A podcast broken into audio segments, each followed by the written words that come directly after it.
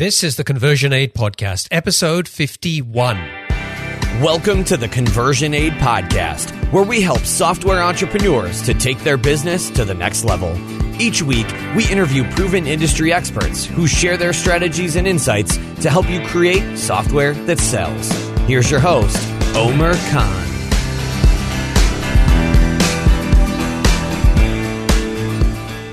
Hey everyone, welcome to the Conversion Aid Podcast. I'm your host, Omer Khan, and this is the podcast for software entrepreneurs and companies who want to grow their business to the next level and create software that sells. Today's interview is a little different. I don't have a guest. It's just me and you. Now, earlier this week, I published episode 50. I can't believe that there are already 50 episodes of this show. So I thought this would be a good time to look back at the last six months reflect on the awesome conversations I've had with so many amazing guests, and share some of my own personal insights and lessons with you. A year ago, I couldn't even have imagined that I'd have my own podcast. I think of myself as a pretty introverted guy, so the thought of putting myself out there to the world made me very uncomfortable, particularly in the early days. And when I say the world, I mean a good part of the world. The show now has listeners in over 100 countries that just blows my mind. Even though doing this podcast pushed me way out of my comfort zone, I'm so glad that I did it. I've learned so much about building and growing a successful software business. And I've heard so many inspirational stories. I've interviewed entrepreneurs who bootstrapped their software business, and I've met entrepreneurs who've built companies doing over $10 million in annual revenue. And most of them are just normal guys like you and me. So how come they were able to get that level of success?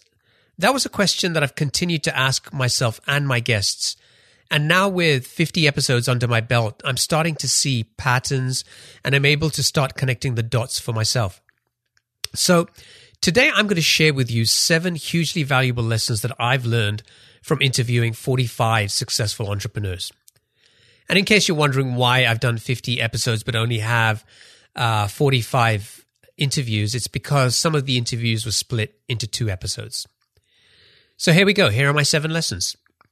Lesson number one ideas are everywhere, but don't fall in love with any one of them. I always imagined that entrepreneurs who built multi million dollar companies had these amazing moments of insight when the big idea just popped into their minds. And then they sketched out a business plan, found investors, and built these amazing businesses. I discovered that in most cases, the reality was quite different. Many of us struggle to find the right business idea, the one idea that feels right. We want to have the reassurance that this idea will help us build an amazing product and business. As a result, we often get stuck. We find ourselves waiting for that one big idea before we feel we can get started. But when I started interviewing successful software entrepreneurs, I realized that very few of them came up with that killer idea from the start. In most cases, they just spotted a problem and decided that they were going to solve that problem. Some entrepreneurs just wanted to scratch their own itch. They were struggling to get something done and decided that software would help them solve that problem. Some weren't even thinking about launching a business or making money. It was their desire to solve a problem or natural curiosity that drove them. For example, Brian Gardner, the founder of StudioPress and makers of the Genesis theme for WordPress, didn't start out with an idea to build StudioPress. He was curious about WordPress and he spent his spare time learning as much as he could. And he eventually released a free WordPress theme with no intention of making money. But then a strange thing happened. People started offering to pay him to customize that template for them. And that started him on the journey to building what we now know as StudioPress, which is a multi million dollar business. For others, they knew that they wanted to work in a certain area, such as social media, or with a particular group of potential customers, such as marketers. And so they started spending time to figure out what problems and frustrations those people had. For example, Adam Schoenfeld and his co-founders at Simply Measured knew that they wanted to build a software business in the social media space, but weren't sure exactly what they wanted to build. They started out by launching their first business, which at the time they called Untitled Startup, and started coming up with ideas on how they could solve problems in the social media space. Their first product was very basic, but it solved a problem for marketers. Today, Simply Measured generates well over $10 million in annual revenue. But in nearly every case, these entrepreneurs had to be flexible along the way. They had to listen to the market and pivot until they found the right idea. And the idea that they ended up working on wasn't necessarily the idea they started out with. The key lesson I learned was that ideas are everywhere, and you don't need an amazing idea to get started. You just need to find a problem that you can solve, and then start small, go and solve that problem, even if it means doing it manually. And once you get started, you'll figure out a lot of the details along the way. And you need to be flexible and open minded. The idea you start out with might not be the best idea to keep going with once you understand that market better but that's okay. It's more important to get started than to wait for the perfect idea. Okay, let's move on to the next lesson. Lesson two work on something you're truly passionate about or you'll run out of steam. Sometimes we have a tendency to be attracted to a business idea because we can see there's an opportunity to make money. But if you're not passionate about that product, market, or customers, then you will inevitably run out of steam. There were some entrepreneurs I interviewed who launched and started generating revenue right away or reached profitability in their first year. But in the majority of cases, it took several years for them to get meaningful traction. Most of them viewed their journey and their business as a marathon, not a sprint. They knew it would take them a long time to build a meaningful product and business. And so if you're not truly passionate about what you're working on, then you'll find it very hard to keep going. Here's a story that Patrick McKenzie, founder of Appointment Reminder, told me about uh, a conversation that he had with Peldi Guilizzoni, founder of Balsamiq. Uh, I was talking to him about Appointment Reminder a few weeks before it launched at a conference, and uh, and I was saying, this is going to be great. It's going to use Twilio integration. Um, I'm going to be able to charge customers X and Y and Z. And it's going to decrease their no share rates. It's going to be fantastic. He says, Patrick, Patrick, Patrick, stop for a second. Is what you want to spend the next five years of your life on optimizing the scheduling at dentist offices? I said, no, of course not. I don't care about the scheduling at dentist offices, but this is a really great business. He's like, stop now. You're clearly not passionate for this. Do something you love. And I did not listen to his advice that was a mistake. The key lesson for me here was to be honest with yourself. If you're not truly passionate about what you're working on today, then it will be even harder to get motivated tomorrow. Can you see yourself waking up year after year and being excited to work on that business? If not, then the sooner you figure that out, the better. Lesson three is you don't need a software product to launch your business. For those of us who are developers or technically inclined, the first thing we want to do when we have an idea is to build a product. Most of us know that it's a mistake doing that. We know we should be going and talking to our potential customers and figuring out what their problems are, but it's so damn tempting to start building that product. One thing that really surprised me was the number of entrepreneurs who were able to launch a business and start getting paying customers before they even had a software product. Some entrepreneurs started out by building a services business and eventually transitioned into a product business. For example, Jim Belosic, the founder of Short Stack Labs, started his business as an agency. And as he learned more about his customers, he was able to get a deeper understanding of their problems and how his company was uniquely positioned to help solve those problems. So from there, building a software business business seemed like a natural transition.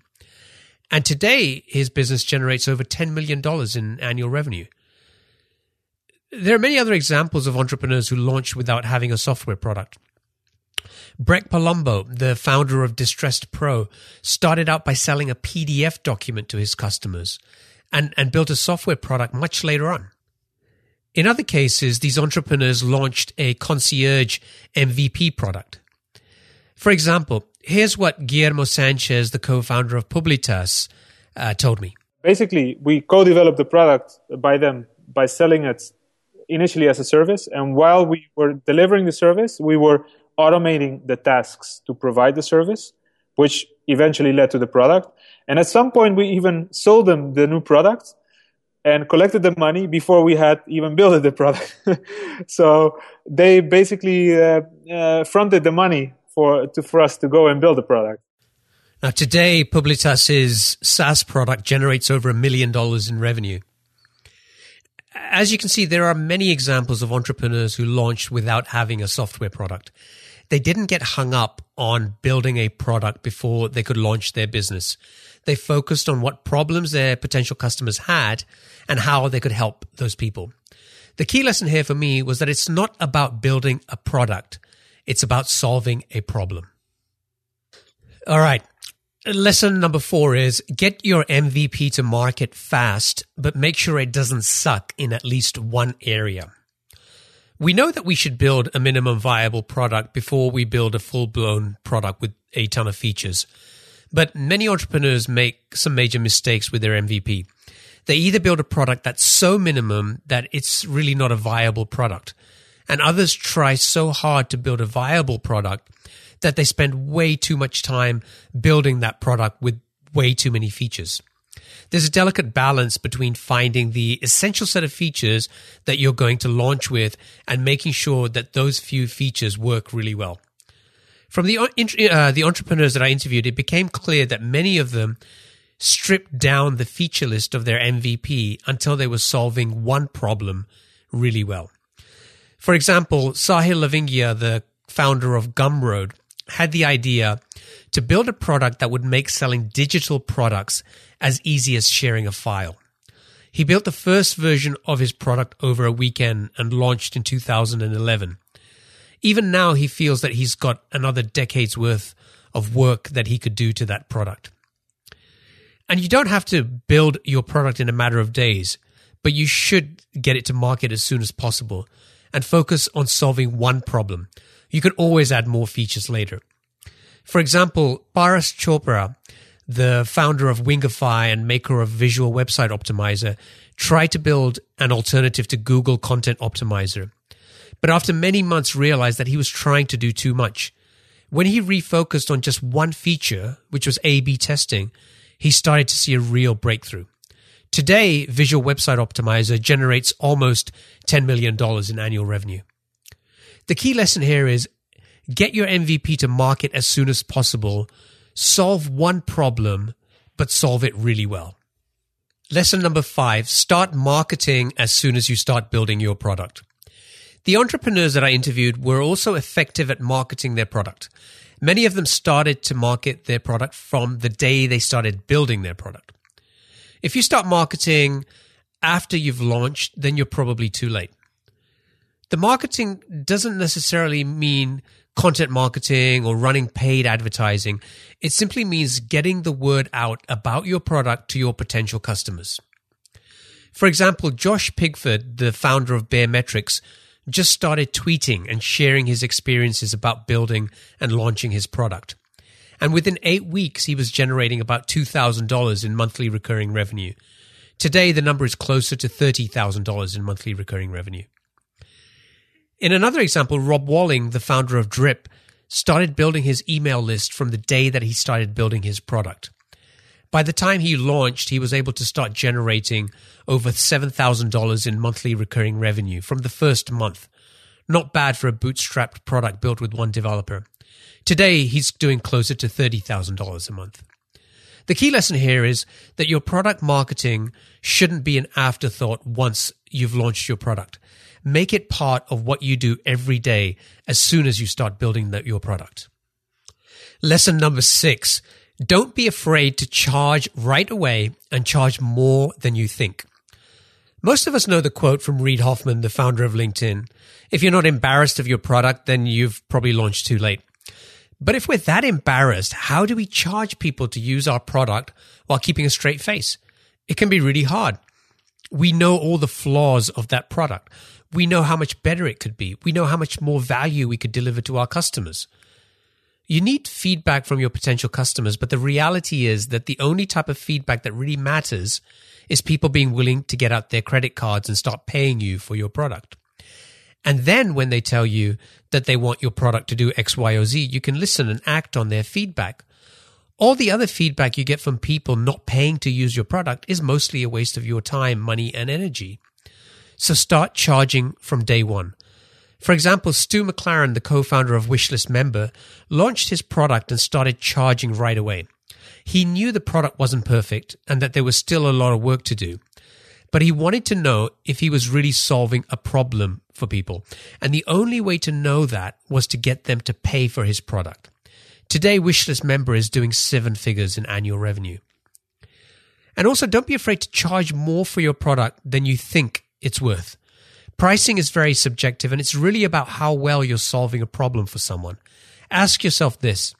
If this problem, if this person wasn't using my product, how would they be solving this problem and what would they be paying? So don't be afraid to charge more if you believe that you're delivering great value. For example, here's what Rick Perreault, the co-founder of Unbounce, told me what happened when they removed their lower price plans and started charging more for their product. So even though the volume of accounts went down a little, the value per customer went up. So I'm going to say probably around the time when we made the switch and dumped the sub $50 plans. And even today, we kind of really focus that $50 a month plan towards kind of startups or early stage companies. Um, but sub, when we dropped all those plans, I think our average revenue per customer per month was sitting at around $30. Uh, today, it's around 80. The key lesson here is start charging from day one. That's the only real way of validating your product. And don't be afraid to charge more for your product than you feel comfortable with. Focus on the value that you're delivering and believe in your ability to create value. And finally, lesson seven, think bigger, but don't bite off more than you can chew. We're often told to be realistic with our goals, and that's fine. If you need to achieve a task this week, you need to be realistic about what you can accomplish given the time, money, and resources that you have. But that doesn't mean you should be realistic with your vision. Many of the entrepreneurs that I interviewed had big, bold visions for where they wanted to take their business in the future. They had a vision that excited them and scared them a bit too. But this is how they were able to challenge the status quo, how they were able to deliver more innovation, how they were able to build successful businesses against the odds. The key was that they thought big or bigger, but they didn't bite off more than they could chew. For example, Peter Coppinger and Daniel Mackey, the co-founders of Teamwork, were able to bootstrap a $14 million SaaS business. They dedicated one day a week while they ran their services business to focus on building their product and kept doing that every week until they were generating enough revenue from their product. And they're not done yet. They have eyes, they have their eyes set on becoming a hundred million dollar business. And I believe that they'll do it. At one point, I asked Peter, what would you be doing if you weren't working on this business? He had a number of ideas, but the two that stood out for him was building either a transactional email service. He didn't think anyone was doing a particularly good job at this, or he'd want to compete with Amazon Web Services, who he thought was doing a good job, but he felt that he could do better. Then I asked him why he felt so confident that he could do better. And here's what he told me. Now, it's interesting that you say that that you know I've there's there's these players who maybe are not doing something very well and there's an opportunity to do it much better. And that's kind of basically the same philosophy that that you followed when you started out building the teamwork product. But I think there are a lot of people out there who can see these opportunities. They can see your products and they say, you know, there's a gap there. They could be doing it better. It doesn't necessarily mean they can go and build a better product, right? Because yeah. it, it's not like these guys are sitting there saying, let's build a crappy product, right? There's a whole bunch of challenges that come with doing these things. So, so why do you feel that, um, you know, you could do it better? Um, simply because I wouldn't, uh, just to, again, the tenaciousness, I wouldn't stop until it is better. I would work night and day on it. I'd plan it. I'd talk about it. I'd dream about it. I'd eat and sleep it just until we get to where I want it to be. Um, and I, I kind of try to instill that passion in everyone here. You know, we want to make the best software in the world. We don't want to make mediocre software. We're not going to accept okay. um, we want to be the best, have the best software in the industry. The key lesson here is to challenge yourself to think bigger than you're currently thinking. Believe in yourself and your ability to solve problems and then execute smartly in manageable steps. All right. So those are the seven key lessons that I've learned over the past six months interviewing 45 amazing entrepreneurs. And I can't wait to interview even more entrepreneurs in the next six months. And I really hope that you found these lessons and insights useful. But what's the biggest lesson that you've learned so far? I'd love to hear from you too. Get in touch with me on Twitter at Omer Khan, O M E R K H A N, or just post your comments on the show notes page, which you can get to by going to conversionaid.com forward slash 51. Thanks for listening. Until next time, take care. Thanks for listening to Conversion Aid, the podcast that shows you how to take your business to the next level and create software that sells. But things don't have to end here.